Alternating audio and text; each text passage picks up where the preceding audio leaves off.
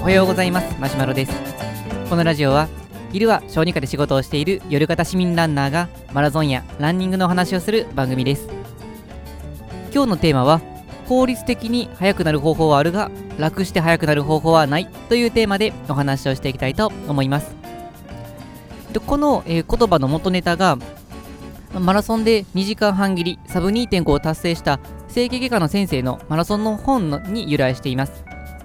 まあ、その本では言葉としては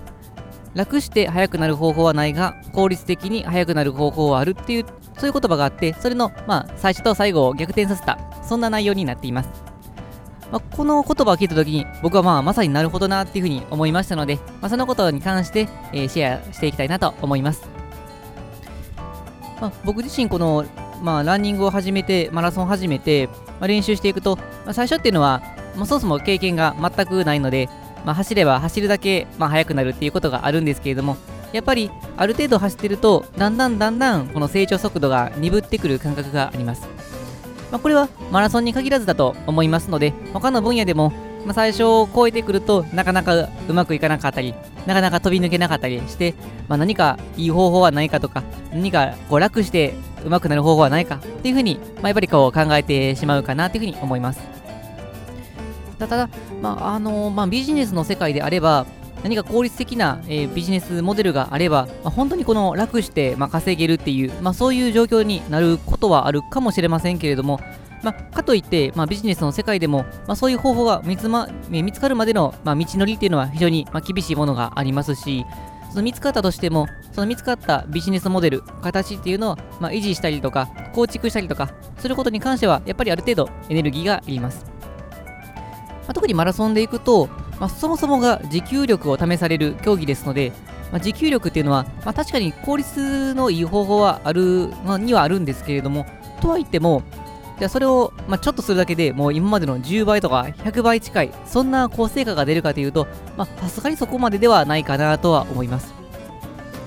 まあ、効率のいい方法でいくと、まあ、単に何も考えず走ってるだけよりかは、まあ、やっぱり例えばあの1週間のうちに4回から5回走るとするとそのうちの、まあ、1回から2回はポイント練習というこの走り込む練習。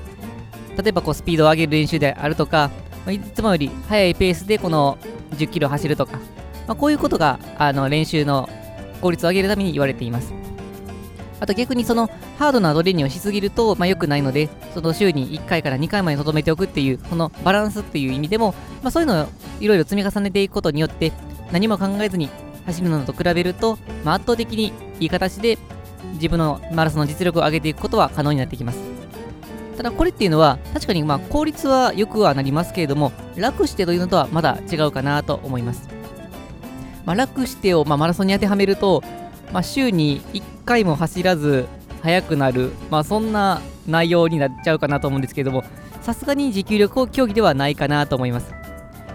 持久力がこう衰えないように、まあ、できるだけこのあの負担かからない範囲で毎日に近いレベルで練習したりとか、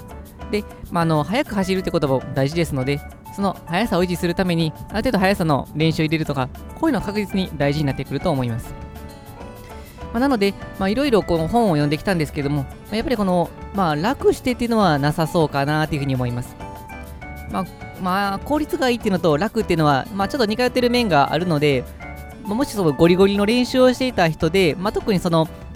練習方法とかを特に勉強せずにゴリゴリに練習してきた人からすると、まあ、効率のいい練習方法を、まあ、知ることができれば、まあ、ある意味この楽に速くなるっていう、まあ、そういう発想になるかもしれませんけれども、まあ、ベースの、まあ、さらなところから考えるならば、まあ、効率的な方法はありますけれども楽してっていうのはさすがにないのかなっていうふうに思います。まあ、ただその中で、まあ、比較的僕自身が、まあ、楽だなっていうふうに感じる効率的な方法、まあ、練習の、まあ、メニューっていうのはあのー、今、まあ、よく実践実践しているものになるんですけれども、まあ、それはですね、もうほぼジョギングが中心で、まあ、次に、えー、ビルドアップ層を取り入れる。これが自分の中では比較的楽で効率がいいものなのかなというふうに思っています。まあ、どんなことかというと、まあ、大体今、週5から6回、まあ、うまくは7回ぐらいを、まあ、走ってるんですけれども、まあ、そのうちの、まあ、ほとんどはジョグです。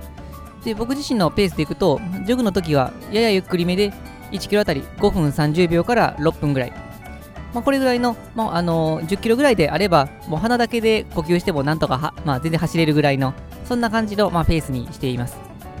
その上で、まあ、週に1回から2回、まあ、ビルドアップ走をするんですけれども、まあ、ペースに関しては、ちょっとまだ悩んでいるところはあるものの、まあ、どちらかというと、楽めの、まあ、ビルドアップ走です。えっ、ー、と、大体、まあ、5、まあ、1キロあたり5分から始めて、まあ、4分、まあ、20秒から4分30秒ぐらいまで持っていくような、そういうやり方です。で、まあ、これの元ネタっていうのは、まあ、よくこの紹介している、あのサブ3請負人って言われている、まあ、福沢さんという方の本のがベースになっていて、まあ、これですね、比較的楽ですね。やっぱりジョギングが中心ですので、あのほとんどまあそのその日その日の負荷はあまりかからず、まあ、ビルドアップ層の設定も、まあ、そのレベルの人からするとかなり楽な感じの、まあ、そういう設定になってますので、まあ、負荷はもちろんかかるはかかるんですが、もうしかもうしんどくて仕方がないっていう、まあ、そういうレベルではなかなかないかなと思います。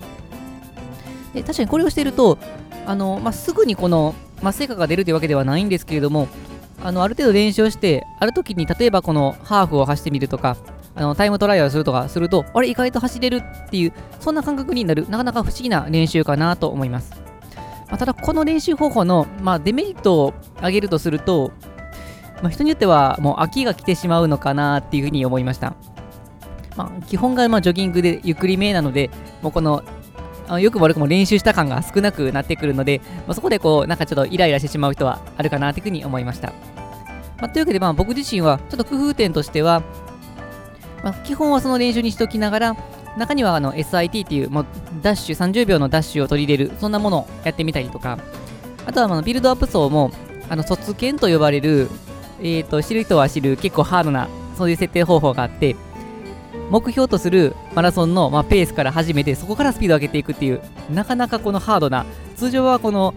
あのペースを上げていって本番のペースよりも遅いペースから始めて本番のペースよりもやや早めで終わる。みたいなメニュー設定が多いんですがもう最初からもう目標ペースから始めるっていうなかなか激しいそんなメニューがあります、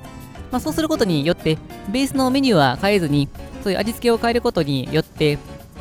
普段のちょっとこの、まあ、どちらかというと楽な感じの練習にもかかわらずこの味付けをすることによって意外とまあ食べ物でいうと味変をして美味しくいただける、まあ、そんな感じで練習していけるかなと思いますので個人的にはおすすめかなというふうに思います。はいそれでは本日は効率的な方法はあるが楽して速くなる方法はないっていうテーマでその中でも、まあ、ある程度効率的で自分の中では楽と思える練習方法を紹介させていただきました。このラジオではこのようなランニングやマラソンにちょっと役立つかもしれないそんな情報を日々配信しています。また僕自身はブログや Twitter などもやっていますのでえ気になるなと思っていただいた方は概要欄の URL をチェックしていただけると嬉しいです。それでは本日もこういうジョグをしてさらにジョグをしてまたジョグをしてという風にして持久力をつけていきたいと思います。それではさようなら。